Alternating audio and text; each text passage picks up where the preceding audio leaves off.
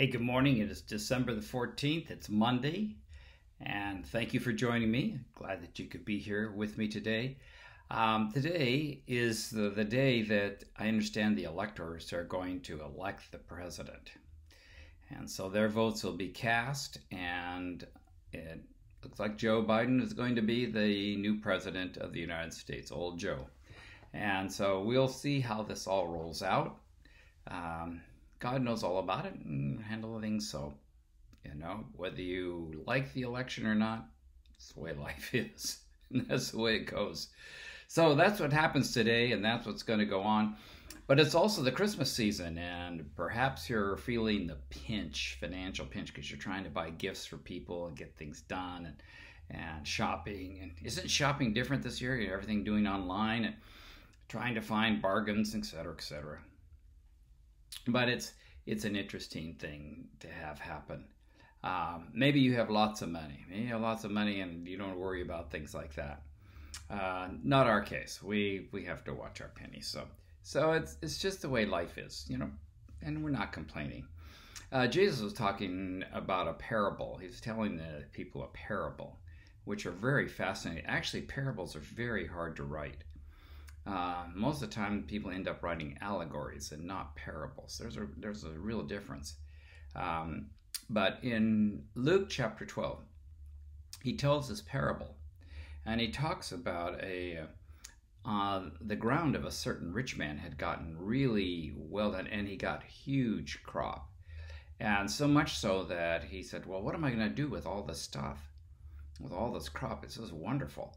So he says, Well, I'll tear down my barns and build larger ones so I can store it, all this grain and everything for deal, and so he could eat rich and be merry, you know, for tomorrow. And so he did. He tore down his barns and he said to myself, I have plenty of grain laid up for many years. Um, take life easy as it is, and eat, drink, and be merry. But God said to him, You fool, this very uh, night your life will be demanded from you. Then who will get from you prepared for yourself? Who will get all that prepared for yourself? This is how it'll be with whoever stores up things for themselves, but is not rich towards God. Who would do that? Who would make that happen? Well, giving is a wonderful thing, and perhaps at the end of the year you save up and you give to the, give the church to help them out. Usually, churches need help at the end of the year with their budgets, you know.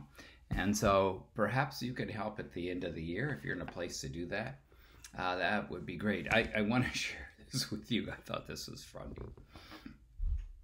So, so in a church, in a church in the deep south, the preacher was moved toward the end of his sermon, and with a growing crescendo, he said, "This church, like the crippled man, has got to get up and walk. And the congregation responded, as they can do in the South. Uh, and the congregation responded, That's right, Reverend. Let it walk. Oh, and he added, Well, this church is like Elijah on the mountain Carmel.